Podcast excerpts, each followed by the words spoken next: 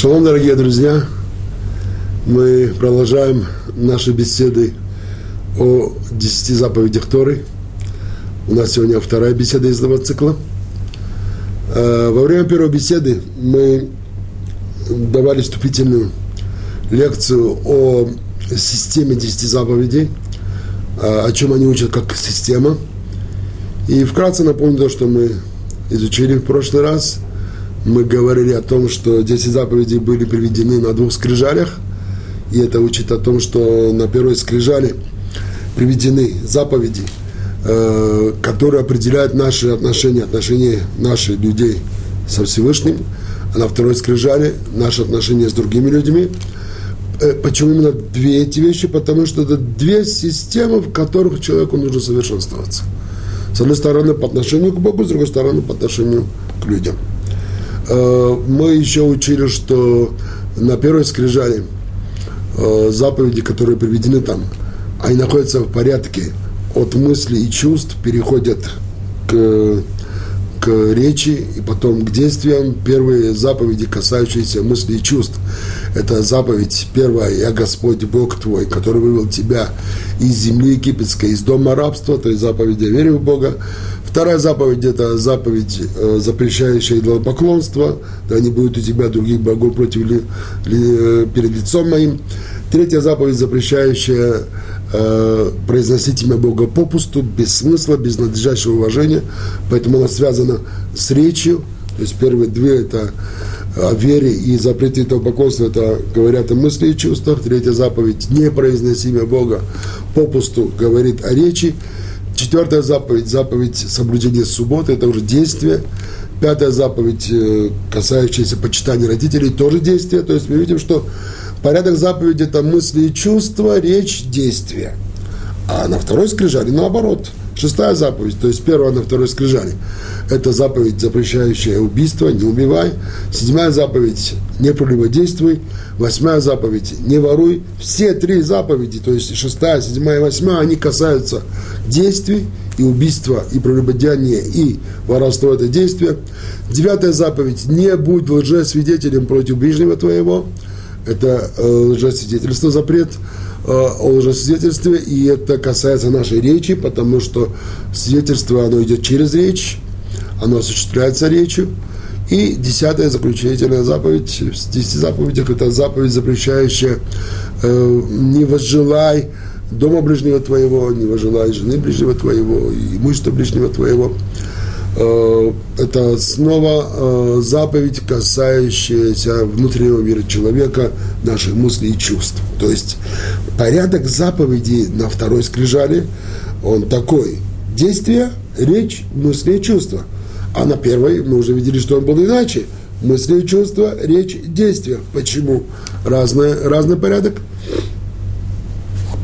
Учит э, Рабшипшан Рафаэль что Первая скрижаль, она нам дает путь совершенствования по отношению к Всевышнему, и поэтому этот путь начинается от мыслей и чувств, переходит к речи и потом достигает действий. Хотя, конечно, что мы должны еще и совершать действия, даже еще, если мы не э, достигли совершенства в мысли и чувствах и в речи, то это одно должно мешать другому, но порядок совершенствования он такой.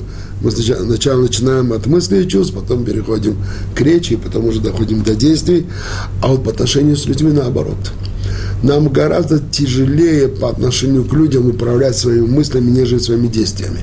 Гораздо тяжелее не желать человеку плохого, чем не делать ему плохое. Не делать ему плохое легче воздержаться, а вот не думать о нем плохое, это гораздо тяжелее.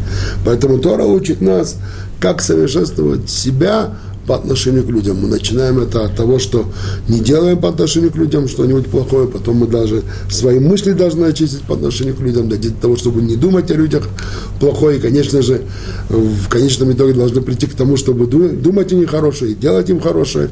Это уже в целом совокупность всех заповедей. Мы говорили еще о том, что первая и десятая заповедь не связаны тем, что десятая заповедь она касается именно нашего внутреннего мира, наших мыслей и чувств. А вот желаешь ты чего-то или не желаешь, это знает только Всевышний. И поэтому первая, десятая заповедь, она снова нас возвращает к первой заповеди. То есть то, что человек, как он верит в Бога, как он э, боится Бога, как он любит Бога, как он уважает Бога. От этого будет зависеть то, что он думает и как он думает. Хорошее, плохое, вообще о мире, обо всем, о людях. Это зависит от его веры. И поэтому таким образом десятая заповедь возвращает нас к первой заповеди. Сегодня мы хотим э, остановиться на первой заповеди и проанализировать ее поподробнее. Давайте снова зачитаем ее сначала в оригинале, как она приводится на Лашона Кодыш, на языке Торы, а потом рассмотрим ее в переводе. В оригинале эта заповедь звучит так. Анохи Хашем Элокеха Ашер Хоцетиха Мерец Мицраим Мибейт Авадим. Анохи, я, Хашем Элокеха, Господь Бог твой. В некоторых переводах э, переводят э, Бог всесильный твой. Мне более удобен перевод Господь Бог твой, я буду пользоваться этим переводом. Ашер Хоцетиха Меэрец Мицраим, который вывел тебя из земли египетской, Мибейт Авадим, из дома рабства. Я Господь Бог твой, который вывел тебя из земли египетской, из дома рабства. Для того, чтобы изучить текст Торы, самый удобный метод – это попытаться понять каждое слово, которое написано, в чем ее смысл, чему это слово учит. Попытаться понять в целом фразу, которую мы рассматриваем. Чтобы понять, самый удобный метод для понимания – это задавать вопросы. Например, Начнем с первого слова. Анохи. Ну, как переводится это слово? Я, я Господь Бог твой. Анохи Ашем Элокеха. Однако интересно, каждый человек, кто знает немножко иврит, если спросите его, как будет я, местоимение первого лица, он скажет «они». И сама Тора пользуется неоднократно именно этими местоимениями для обозначения первого лица «я». И вдруг здесь, в этом месте, Тора почему-то пользуется другим местоимением – «анохи» – изменение. Э, оно тоже приводится в Торе несколько раз, правда, гораздо реже, скажем так, чем они. И здесь вот это изменение, оно особенно бросается в глаза. Вопрос почему? Почему здесь Тора решила использовать именно это местоимение. Скажем так, ведь этой заповедью Всевышний обратился ко всему еврейскому народу, к трем миллионам людей, которые стояли э, у горы Синай. Там были, почему говорю, около трех миллионов людей, потому что, согласно Торе, из Египта вышли э, около 600 тысяч мужчин э, от 20 до 60-летнего возраста – Э, если так, то стало быть э, мужчин младше 20 лет и старше 60 лет. Примерно должно быть тоже количество, около 600 тысяч. То есть можем предположить, что мужчин в целом вышло из Египта около миллиона двести тысяч. Э, среднестатистически, наверное, столько же было из женщин, плюс-минус. То есть это уже 2 миллиона 400 тысяч. И известно предание о том, что около 600 тысяч иноплеменников – людей из других народов тоже вышли с евреями из Египта. Вот вам примерно 3 миллиона человек. И вот 3 миллиона человек, к ним Всевышний обращается, когда он явился на горе Синай, этой фразой. В самом начале этой фразы. «Я Господь Бог твой, который вывел тебя из земли египетской, из дома рабства». Это обращение было ко всему народу в целом и каждому человеку в отдельности. Каждый человек лично слышал голос Бога, говорящий ему, «Я Господь Бог твой». Эм, я, почему Анохи? Почему это слово Анохи? Почему не они, как это э, часто Самотора пользуется этим словом? Следующий вопрос. Господь Бог – что значит Господь, что значит Бог? Почему вроде бы единый Бог, и у него два имени? Правда, мы знаем, что у него еще много имен есть. Он пользуется еще целым рядом имен Всевышнего. Есть предание, которое говорит, что вообще весь текст Торы – это сплошное перечисление имен Всевышнего. Это уже немножко касается э, области тайн Торы. Я не буду в это сейчас входить. Э, э, но вот даже на простом уровне понимания – что значит Господь, что значит Бог? Я Господь Бог твой. О чем это говорит? Видимо, у этих понятий есть какое-то объяснение, какую информацию они в себе несут. Что должен еврей понять, когда он слышит «Я Господь Бог твой»? Что это означает? Который вывел тебя из земли египетской. А, одно из правил изучения Торы говорит о том, что Тора, она очень лаконична. И она старается дать нам максимум информации в минимум слов. И вот здесь мы можем обратить внимание, что почему-то Тора использует лишние слова для передачи вроде бы информации, которую можно было передать, можно было бы передать, не используя это лишнее слово. Я имею в виду земля Египта, который вывел тебя из земли египетской. Можно было сказать просто из Египта. Что земля египетская? Чего бы мы не узнали, если бы нам то рассказала, который вывел тебя из Египта? О чем говорит слово «земля»? Такого, что мы бы не узнали, если бы Тора не сказал это слово. Почему это было важно сообщить? Земля египетская, которая вывел тебя из Египта. И было бы понятно. ברוך אתה אדוני אלוהינו מלך העולם שהכל נהיה בדברו.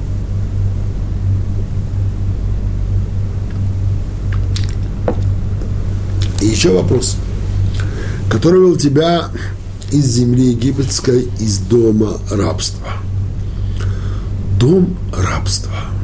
Что это значит? Что означает дом рабства? Что такое дом рабства? Ну, рабство мы понимаем, который вел тебя из рабства – но почему-то Тора подчеркивает Ашероцетиха меэрец Мицраим ми бейт авадим. Бейт авадим, дом рабства. Почему так важно это подчеркнуть? Что было именно не просто рабство, а именно дом рабства. И что это такое? Чем это одно отличается от другого? Вот вопросы, которые мы постараемся объяснить. Но э, вначале я хочу остановиться на вопросе, который, мне кажется, здесь самый главный. А именно, смотрите, грандиозное явление на горе Синай. Всевышний является еврейскому народу, происходит явление, которое с тех пор ни разу не повторялось в истории человечества, когда Бог явился целому народу и обращается, вступает с ним в контакт, беседует с ним. И он хочет заявить, кто он – и почему-то он говорит, что я тот, который вывел тебя из земли египетской, из дома рабства. А, то есть Всевышний хочет, чтобы мы были убеждены, что перед нами высшая сила. Но почему бы не сказать иначе? Я тот, кто сотворил небо и землю. Я тот, кто управляет Вселенной. И можно было добавить, и тот, который вел тебя из земли египетской, из дома рабства. Но почему здесь не упоминается вроде бы главное – ведь Всевышний наверняка хочет, чтобы мы поняли, с кем мы имеем дело, с кем мы говорим. Кто перед нами сейчас предстает? Почему-то он выбирает э, вроде бы для того, чтобы познакомить нас с собой, вроде бы более такой незначительный, э, скажем, атрибут, что он тот, кто вывел из нас из земли египетской, а не тот, кто сотворил небо и землю, управляет всем миром. Почему это так? На этот вопрос Рабиуда Алеви, известный еврейский мудрец 12 столетия, написавший известную книгу по еврейскому мировоззрению Кузари, э, он дает такой ответ. Он говорит, что Всевышний представился евреям именно той фразой, которая была близка евреям того поколения. Почему? Потому что ведь евреи вышли из Египта. Это не просто были, взяли и вышли – Этому исходу сопутствовали грандиозные явления. Этому исходу сопутствовало 10 казней. 10 казней, которые были э, переменой всех известных там законов природы. Э, были изменены законы природы, касающиеся от э, э, неодушевленного мира и растительности, и, и, и животного мира, и воздуха, и света, и тьмы, и, и воды, земли, животных, всего, чего хотите – это было равносильно тому, что он показал, что он есть тот, кто управляет всем миром, потому что он сотворил этим миром и властелин этого мира. Поэтому тому поколению этого было достаточно. Сказать, что я тот, кто вывел тебя из земли египетской. А когда э, разверзлись море, э, э, разверзлось море, евреи прошли по суше, сквозь воды моря, а то, что они ели каждый день ману, которая приходила с неба, то есть Раби Удали объясняет, что на самом деле это не нужно было евреям такое уточнение, такая детализация, потому что одна фраза, которая вывел тебя из земли египетской, из дома рабства, уже было достаточно, потому что это говорило о том, что с ними беседует тот, кто управляет всем миром. Я бы хотел, может быть, попробовать э, дать наряду с тем объяснением, которое он дает Рабиуда Олеви, еще дополнительный момент для более, может быть, подробной информации об этом. Вот попробуем представить себе, насколько мы можем в наших условиях это сделать, что происходило на горе Синай. Вот как это все выглядело. Давайте зачитаем, зачитаем Тору. Вот как нам Тора рассказывает о том, как проходило явление на горе Синай – мы знаем, что евреи, выйдя из э, Египта, э, примерно через полтора месяца подошли э, к горе Синай, и там Всевышний беседовал с Моше, и он сообщил через него народу, чтобы народ готовился к тому грандиозному явлению, которое ожидается через несколько дней. Было дано были даны три дня на подготовку, особую подготовку, чтобы народ очистился и телесно, душевно, мысленно, морально для этой встречи это было особое явление, невиданное до, до тех пор, неслыханное до тех пор никем. И вот рассказывает Тора о том, как начался этот день. Вот что произошло на третий день, когда евреи уже стали готовиться к этой встрече, которую они ожидали. И вот, говорит Тора, на третий день, при наступлении утра, были громы и молнии, и облако густое на горе, и звук шофара весьма сильный. Представим себе молнии, громы, облако густое, звук шофара. Говорят, что было особенно в этом звуке шофара – когда мы слышим шофар, скажем, дни люля, во время слихот или во время Рошашана, то обычно человеческое духа, чтобы издать звук шофара, хватает на несколько секунд. Потом уже сила духа кончается, и звук шофара он стихает. Тут же звук шофара, он становился с каждой секундой все сильнее и сильнее. Потому что не был человеческий звук шуфара, это был не, не, неестественный, сверхъестественный звук шуфара. И вздрогнул весь народ, который в стане.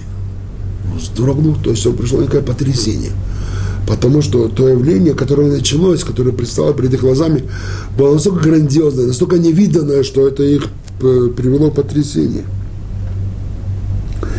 И вывел Моше народ навстречу Богу из стана – и стали у подошвы горы. И вывел Моше народ навстречу из стана. Вывел Моше. Говорят наши мудрецы, что значит вывел Моше. Люди настолько убоялись, что они боялись выйти из стана и подойти к горе. Моше как бы должен был их заставить выйти, чтобы подойти к горе. Это было настолько грандиозное явление, что они даже боялись шаг сделать. Следующая фраза, она особенная и стали у подошвы горы, или у подножия горы. Если мы попытаемся эту фразу разобрать, то э, перевод здесь сделал не совсем точный. Почему? Потому что написано в оригинале здесь «Ваитьяцву бетахтит хаар». «Ваитьяцву» и стали «бетахтит хаар» «бетахтит». Переводчик перевел как «у подошвы горы» «у подножия горы». Но на самом деле, если эту фразу перевести буквально, она должна звучать так. И стали в подножии горы. То есть не у подножия, что это означает рядом с горой, у подножия. Нет. В самом подножии. В подножии горы. И вот э, эта фраза, она наводит нас на предание, которое, когда его человек слышит первый раз, наверняка оно может привести его в дрожь. По крайней мере, такая была моя реакция, когда я ее услышал первый раз. Сейчас я тоже познакомлю вас с этой фразой. Говорят наши мудрецы, что они на самом деле оказались в подножии горы, потому что Всевышний как бы понял гору Синай над ними и сказал, либо вы принимаете Тору, либо здесь будет место вашего захоронения. Либо вы принимаете Тору, либо здесь будет место вашего захоронения. Что это означает? Как это понять? Неужели Всевышний дал нам Тору насильственно? Предание говорит да. Мы получили Тору на горе Синай насильственно. То есть народ как бы оказался в положении без выбора – Скажи, не, я не хочу, что будет? Здесь будет место вашего захоронения. И, конечно же, это положение вызывает вопрос. Как это может быть? Почему? Почему так Всевышний поступил с нами? Почему не дал возможность выбрать? Мы вроде бы всегда понимаем, что вопрос принятия Торы – это вопрос нашего выбора, и мы поэтому ценим, когда мы этот выбор совершаем сами, по собственному желанию. Вдруг оказывается, что именно там, где была дана Тора, как раз этого выбора мы были лишены. И Всевышний нас, нам не дал возможность выбирать. Маораль из Праги, известный еврейский мудрец Средневековья, он задает эти, этот вопрос и дает на него два ответа. Наверное, полную картину можно получить, когда мы познакомимся с обоими ответами. Тогда попытаемся их суммировать и посмотрим, к чему же мораль нас приводит. Что нам хотела Тора тем самым сообщить, что нам хотел Всевышний сообщить, когда Он заставил нас принять Тору. Но э, мораль проблему усугубляет. Знаете чем? Он говорит так.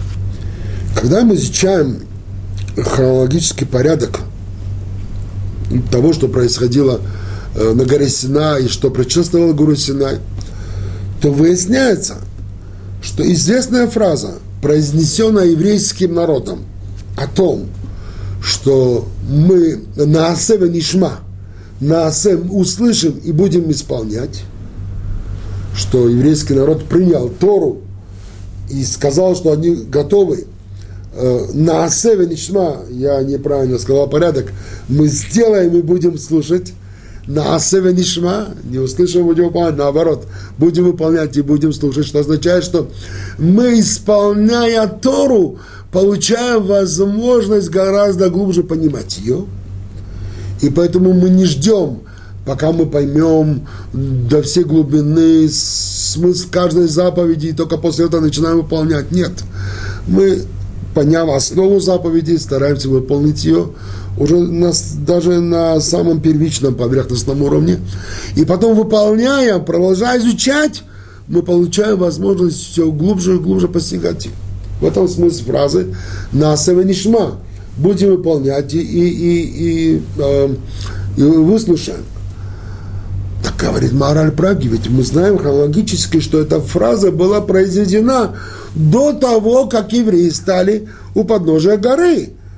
То есть до того, как Всевышний поднял над ними гору Сина и сказал, либо вы будете, вы примите Тору, либо здесь будет место вашего захоронения. Ведь евреи уже приняли Тору. Евреи уже дали согласие принять Тору. Они уже сказали на Асема Нишма. Так зачем это надо было? Для чего надо было поднимать гору над их головой? Если они уже дали согласие принять Тору. Чего это было необходимо? Вот в чем проблема. То есть, говорит Мораль, что не только сам факт э, э, поднятия горы над их головами, и это насилие, которое было там произведено, только этот факт, он приводит нас в изумление, но и необходимость его. Ведь народ уже сообщил свое согласие, а то свое согласие он уже выявил свою готовность э, принять Тору. Зачем это надо было? И вот два ответа, которые дает мораль.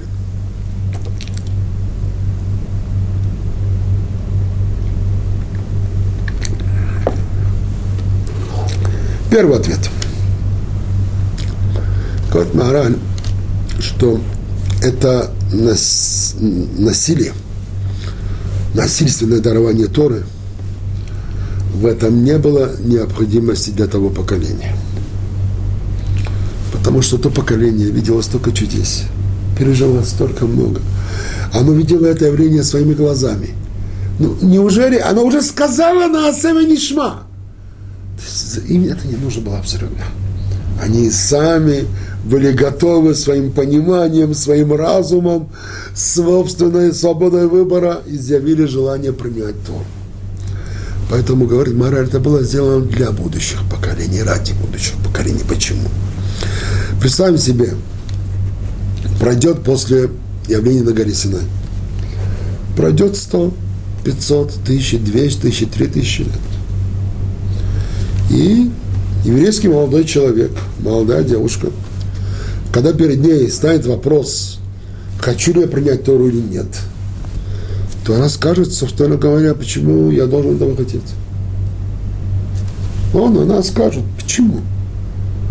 А смотри, еврейский народ на горе Синай принял Тору, и ты их потомок, значит, тоже должен принять. Извини, они приняли Тору, конечно, они примут Тору. Если на самом деле все это пережили, все это видели своими глазами, все это, все это они ощутили, а, то, конечно, они примут Тору, но я же этого не видел. Я же этого не переживал. Я этого не ощущал. С какой стати? То, что они приняли – это обязывает меня. С какой стати то, что они приняли, это должно привести меня к тому же умозаключению, что я тоже должен принять то. Так вот, говорит Маораль, это было сделано вот ради этого человека, ради этого молодого человека. Ему мы скажем так, смотри, и то поколение, оно было лишено свободы выбора, и ты тоже решаешь свободу выбора в чем? Принять Тору или нет. То есть, на самом деле, это решение свободы выбора. Это есть перенос точки свободы выбора. Другое место. Я объясню, о чем идет речь. Можно человеку дать выбор. Смотри, вот есть ты, есть Тора. Она вне тебя, а не вдали от тебя. Вот хочешь, чтобы она стала твоей или нет. Вот, пожалуйста, ты, вот Тора, хочешь, чтобы эта Тора, которая вне тебя стала твоей. Это выбор человека, хочет он или нет. Теперь человек, которому дается Тора, даже насильно, ему говорится так, смотри, Тора, она твоя. Ты не можешь лишиться того, чтобы она стала твоей. Она твоя, и тебя это никто не спрашивает. Ты, конечно, имеешь свободу выбора. Отказаться от Тора. Но ты отказываешься от своей Торы. Она уже твоя. И ты имеешь возможность от нее отказаться. Ты можешь свою Тору взять и сказать, я не хочу ее. То есть, первый вариант предполагает, Тора, которая не твоя, у тебя есть выбор, вот сделать ее своей или нет. Второй вариант предполагает точку свободы выбора переставить в другое место, а именно Тора, которая твоя. Вот ты хочешь ее, чтобы она оставалась твоей, и ты хочешь ее, чтобы она ушла от тебя. Ты хочешь отодвинуть в сторону. Вот евреям был дан именно дана эта, эта свобода выбора. То есть Всевышний лишил нас свободы выбора, хочешь ли ты, чтобы Тора стала твоей или нет, он нам оставил свободу выбора такую, свободу выбора такую. Тора, которая в тебе, она, она с тобой, она твоя Тора. У тебя нет выбора, чтобы она была твоя или нет, она твоя. Хочешь ли ты ее отдалить от себя, отодвинуть от себя, пожалуйста, это свобода выбора твоя. В чем разница? Дело в том, что то же самое мы поступаем, и нам заповедано так поступить со своими детьми. Я имею в виду заповедь обрезания. Каждый еврейский отец, каждая еврейская мать, зачастую со слезами на глазах, своего младенца, которого она родила только-только вот несколько дней тому назад, обычно это бывает на восьмой день, она дает человеку и с тем, чтобы совершить с ним заповедь обрезания. И когда мать слышит плач своего ребенка, то обычно она тоже плачет вместе с ним. И это одновременно такое чувство смешанное. С одной стороны, боль за то, что у ребенка болит. С другой стороны, радость. Радость, что теперь через эту боль, через эту кровь ребенок вступает э, в заповедь, которую мы называем союзом Авраама. Именно вот таким образом Всевышний заповедал нам вступить в тот союз, который он заключил с нашим правцем Авраамом. Еврей, даже если он родился от еврейской матери, и даже если он э, живет еврейской жизнью, но все время, пока у него нет заповеди обрезания, говоря, мужчина, конечно, он не является частью союза Авраама. Он вне этого союза. Единственная возможность вступить в этот союз только через обрезание. Теперь мы берем восьмилетнего младенца, восьмидневного, простите, младенца, и не спрашиваем, он хочет в этом союзе, он не хочет в этом союзе. Подожди, подожди, пускай вырастет, пускай дойдет до возраста, когда он будет обладать свободой выбора, хотя бы до бармитсвы, 13 лет, скажем, как у арабов это, и тогда мы спросим его, дорогой наш сын, хочешь ли ты вступить в союз обрезания, союз Авраама через обрезание? Послушаем его, он хочет, сделаем, не хочет, не сделаем. Свобода выбора. Нет. Нас Тора учит иначе. Ты ребенку говоришь так, смотри, сын, я тебя уже на восьмой день, не спрашивая тебя, ввожу тебя в этот союз.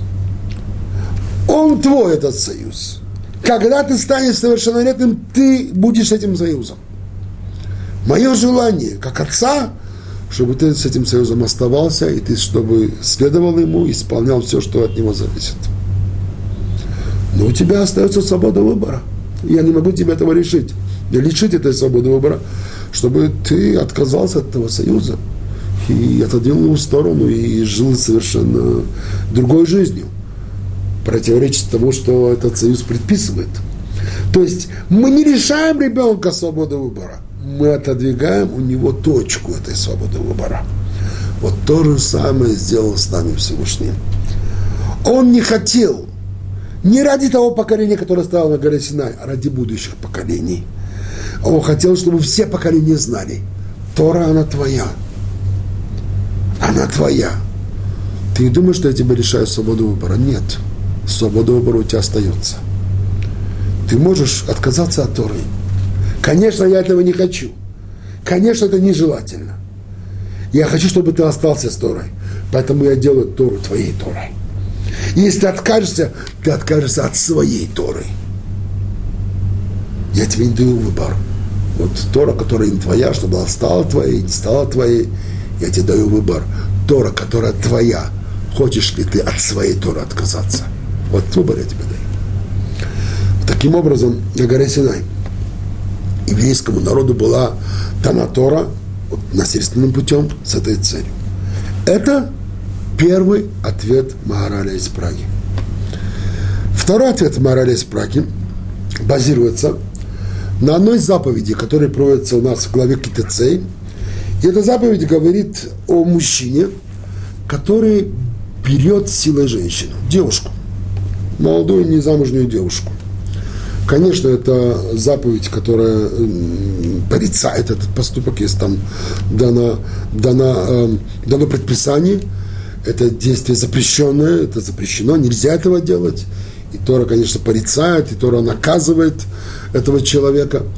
Э, один из аспектов наказания заключается в том, что этот человек, если девушка не против, он обязан на ней жениться – если она отказывается, то уже другой вопрос.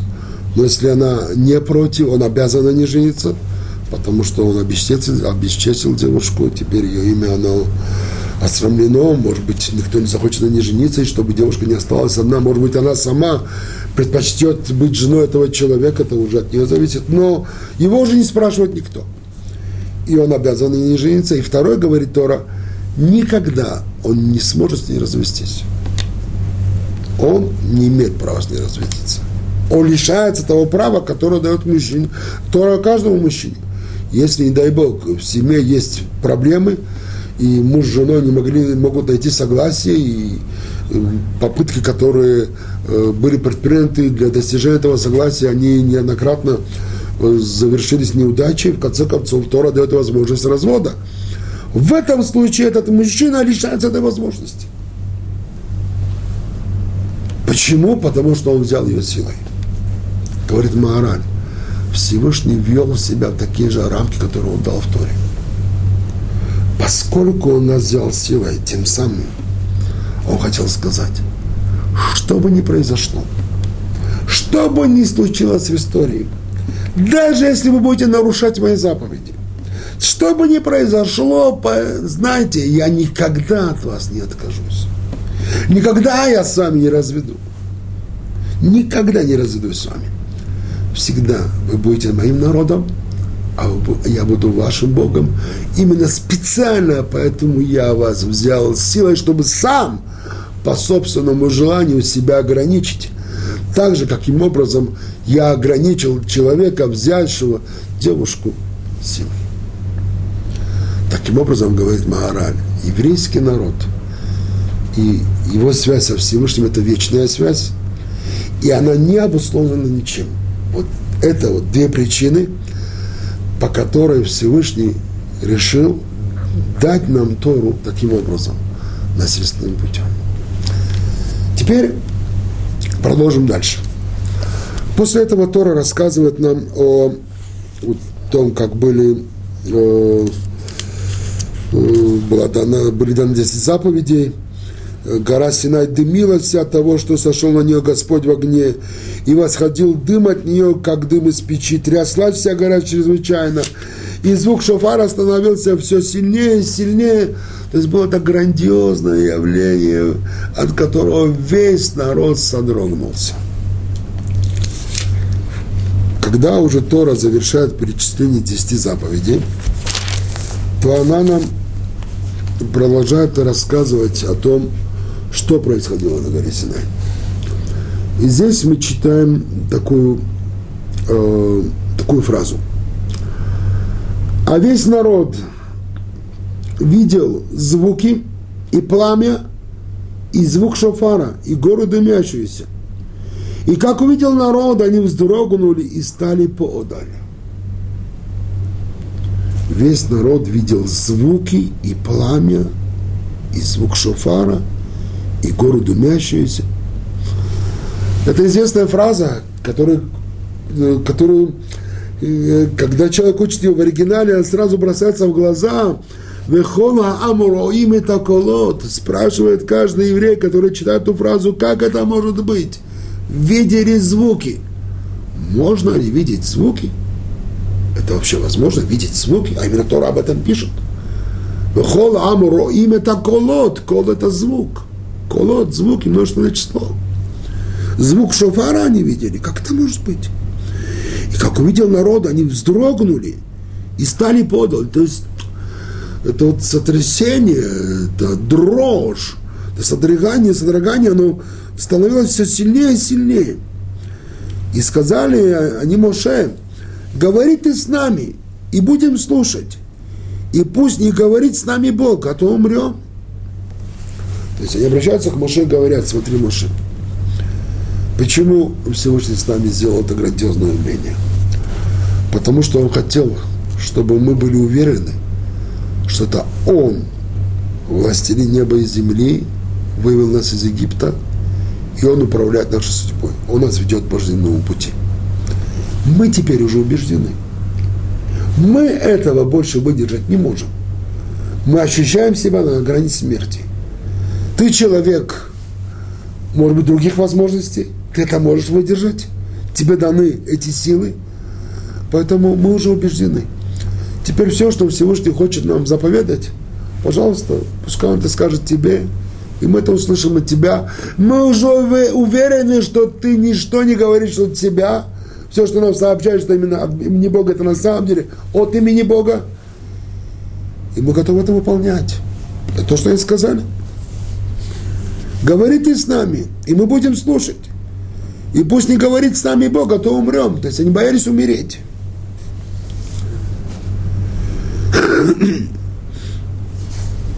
И сказал Моше народу, не бойтесь, ибо для того, чтобы возвысить вас, пришел Бог, и чтобы страх его был пред лицом вашим, дабы вы не грешили. Бог не хочет вас убить. Он хочет возвысить вас. Именно для этого Он это с вами сделал. И чтобы вы имели страх перед Богом, чтобы это вы внесли свой разум, свои чувства навсегда, передали это следующим поколениям, что вы это видели, а это ощущали, пережили живьем, реально. Это то, что Всевышний хочет, чтобы возвысить вас. Но тут мы, помимо вопроса, который мы задали по поводу звуков, которые народ видел, тут еще вопрос, а почему они думали, что они умирают? Они говорят, говорите с нами, пускай не говорит с нами то мы уже умрем. Что вы такое пережили? Почему вы так думали? Что, что, неужели вы там что, чувствовали себя на краю смерти? Что произошло? Что произошло на горе Синай такого, что они себя ощутили на краю смерти? Так они говорят. И то, что они видели голоса. Мы можем дать ответ на эти вопросы, если обратимся э, к к пятой книге Торы, книге Дворим.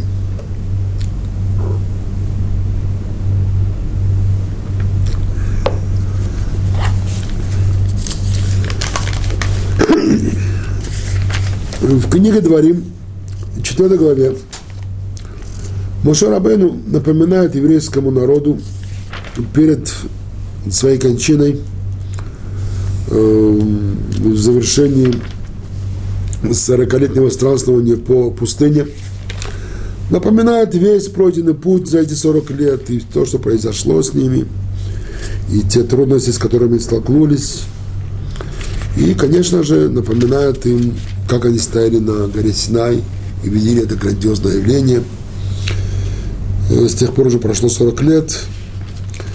И вот, когда он напоминает, что они пережили на горе Синай, что они видели на горе Синай – то здесь бросаются в глаза две фразы, которые требуют особого внимания. Я хочу вам зачитать эти фразы. Э, глава Дворим, э, глава Дворим, э, четвертая глава, 35 стих. Тебе дано было видеть, чтобы ты знал, что Господь есть Бог, нет более, кроме Него.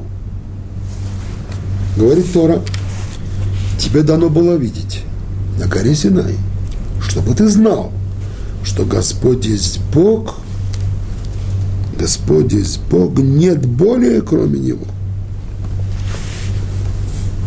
Ты видел, и ты познал, глазами ты видел, и ты познал, что Господь есть Бог – что значит Господь есть Бог? Бог это означает властелин всех сил. все силы, которые существуют в реальности.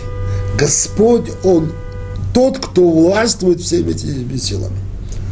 Поэтому, когда мы говорим Господь, это тот, кто сотворил этот мир, и Он тот же, кто и властвует этим миром.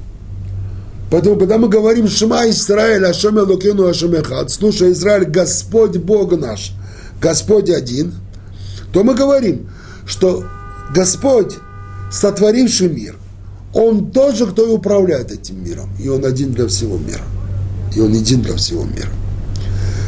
Там, на горе Синай, весь еврейский народ, когда увидел эти громы, эти молнии, все это содрогание, на самом деле увидел гораздо больше – перед ними, рассказывает предание, что перед ними открылась вся Вселенная, перед ними открылось устройство всего, всего мира, и материального, и духовного.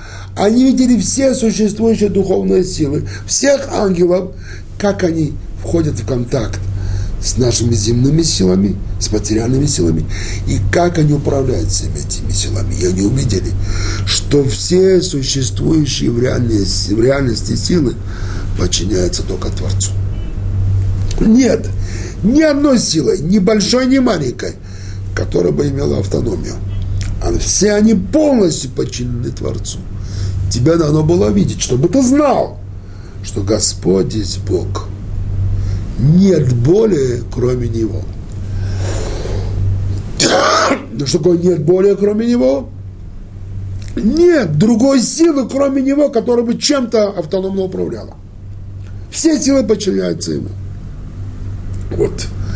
Эта фраза «нет более, кроме него» у второго она записана как, э, звучит как «эйн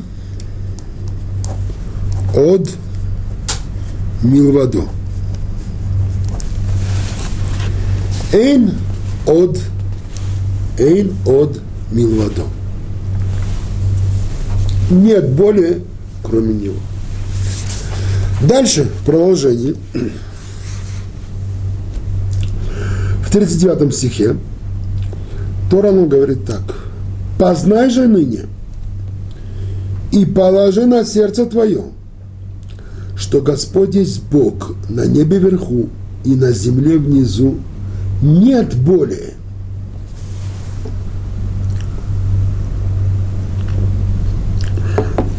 Познай же ныне, познай разумом, положи на сердце твое, пропусти через свои эмоции, через свои чувства.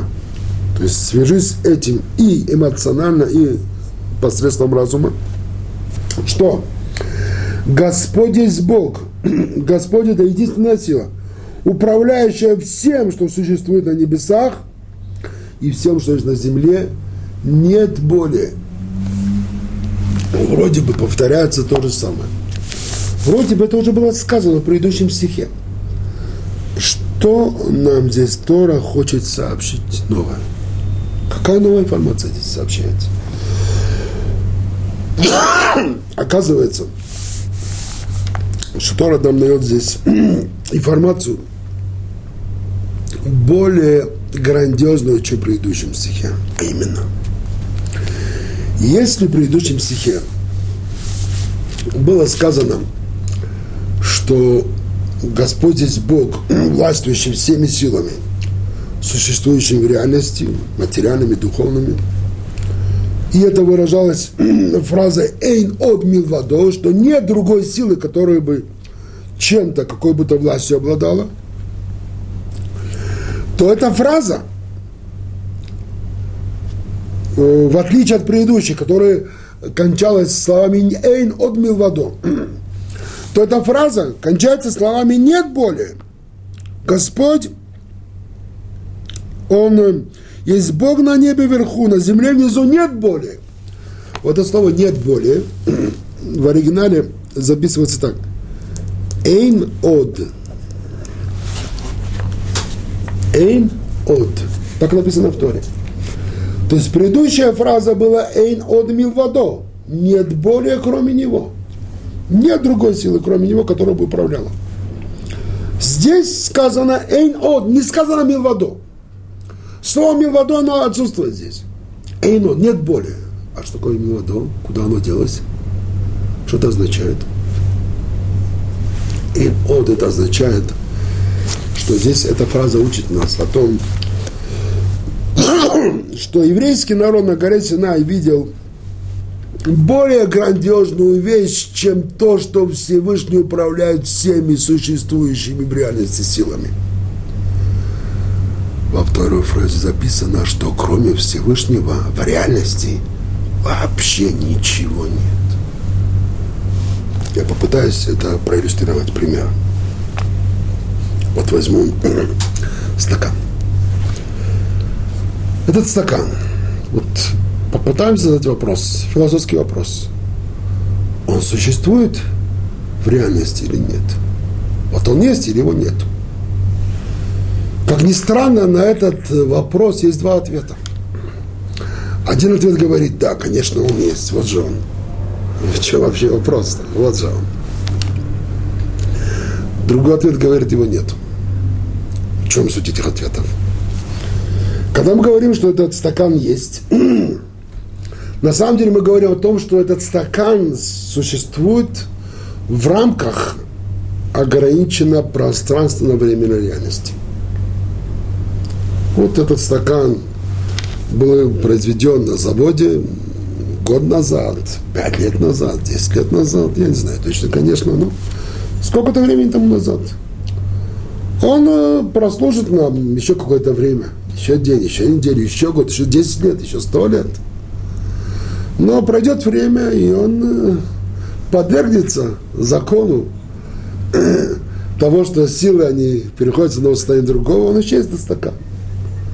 Он э, может растаять, разбиться, пойти в осколки, на свалке, в конце концов, подвергнуться каким-то законам химических, физических сил природы – его не станет через какое-то время.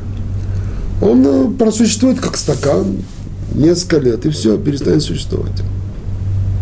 Вот за это время этот стакан, он был, конечно, он есть. Мы можем сказать, что он есть. То есть в рамках ограничено реальности, э, э, реальность, которая ограничена пространством и временем, этот стакан, да, он есть, он существует. Но если тебе попробовать посмотреть на этот же стакан – э, относительно другой реальности, вечной реальности. Существовал этот стакан относительно внешности, вечности. Ведь э, конечное число существования, конечное число лет или времени существования этого стакана относительно вечности, вечного времени и вечного пространства, то оно обращает реальное время существования этого стакана в ноль. Потому что любое конечное число относительно вечности, бесконечности – это ноль. Оно стремится к нулю. Э, иллюстрация. Скажем, э, летит самолет. И он удаляется, удаляется, удаляется, постепенно он перерастает в точку и исчезает. Он исчезает, он там остается, но для нас он уже исчез. Для нас он уже превратился в ноль. Вот так вот, если посмотреть на существование этого стакана спустя бесконечное время, то э, существование этого стакана превращается в ноль. Его нету. То есть существование этого стакана – это иллюзорная реальность. Это временное существование. Когда мы говорим поэтому о том, что этот стакан есть или нет, мы говорим, он есть, но в рамках ограниченного пространства и времени. В рамках вечности этого стакана не существует. То же самое можем сказать о всей Вселенной, которая тоже время ее, материальная Вселенная, она створена, э, согласно нашей традиции, около 6 тысяч лет тому назад. И даже если мы э, будем базироваться на э, научные данные, которые говорят о миллиардах лет существования Вселенной, то все равно эти миллиарды лет тоже укладывается в эти э, 6 тысяч лет. Для этого нужна отдельная беседа, чтобы объяснить, как это понимать. Поэтому религиозный человек, безусловно, он может быть и человеком науки, у него это не, против, не, про, не противоречит. И вот э, с точки зрения вечности и наш мир, э, который существует несколько миллиардов лет, на самом деле тоже его существование, оно иллюзорное существование, оно, оно, оно существование, которое превращается относительно бесконечности в ноль. То есть это иллюзорный мир, это временный мир. Он существует в рамках ограниченного пространства и времени. Получается, что евреи на горе Синай увидели, что единственная реальность, о которой можно сказать есть, не говоря есть, но в рамках такой-то э, реальности, ограниченной реальности, а именно сказать, есть в полном смысле этого слова, это можно сказать только о Всевышнем. Больше ничего нет, только Он. И то, что Всевышний предложил еврейскому народу там на горе Синай, это чтобы мы тоже стали частью этой реальности, этой вечной реальности. Поэтому Он нам там явился, поэтому Он нам там открылся. Это то, что Он пришел сказать, это то, что нам пришел там предложить. И вот еврейский народ, чтобы увидеть реальность на таком уровне, чтобы ощутить все это на таком уровне, еврейский народ, он, а человек не может а, сделать, когда он остается в обычном а, соотношении его души и тела. Для этого необходимо, чтобы душа вышла из тела, чтобы душа она освободилась от тела. И как душа освобождается от тела, это на самом деле это наступление смерти. Это то, что еврейский народ видел там. Ой, наступает смерть. Что такое? Мы умираем. Мы умираем. Моше, Моше, Моше, говорите с Богом, мы не можем больше этого выдержать. Это то, что нам говорят наши мудрецы, что на горе Синай душа вылетела из тела у того людей. А поэтому они так и ощущали. Но вот когда душа вылетает из тела, а душа освобождается от тела, были на грани этого, то тогда душа, она ощущает реальность без глаз. Она видит без глаз. Она слышит без ушей. Царь Давид говорит в псалмах, «Бину буарим баам, ухсилим матай таскилу, ханота озен халоишма, им йоцер айн халоябит. ябит». Слушайте, невежды из народа, глупцы, когда вы образумитесь? Неужели тот, кто дал, ханота озен, тот, кто дал тебе ухо, он не услышит? Тот, кто дал тебе глаз, он не увидит? Суть, смысл слов Давида такова. Неужели Всевышний, который тебе дал глаза, чтобы ты видел, неужели Он нуждается в глазах, чтобы видеть? Всевышний, который дал тебе уши, чтобы ты услышал, неужели Он нуждается в ушах, чтобы слышать? Душа – это часть Всевышнего, это часть Бога. Поэтому душа, она, она видит без, без, без, без глаз, она слышит без ушей, она ощущает и воспринимает всю реальность без органов чувств.